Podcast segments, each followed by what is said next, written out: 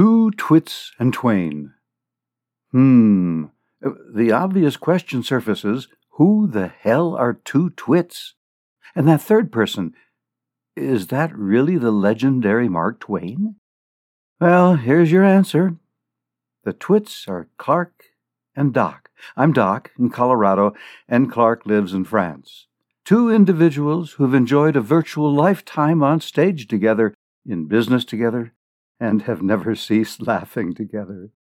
Now, to keep things just a bit more interesting, since we've always been admirers of Samuel Clemens or Mark Twain, we set out to find a way to conjure up an appearance of that icon. Still working on that. But things do look promising.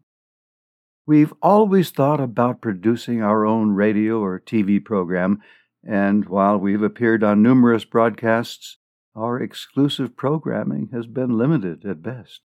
Then this podcast phenomenon popped up, and we determined that's where we should head. Our intention is to present as much wit, wisdom, and a bounteous supply of humor and music as we can all bear, with Mr. Twain's help, of course. Looking forward to having you join us.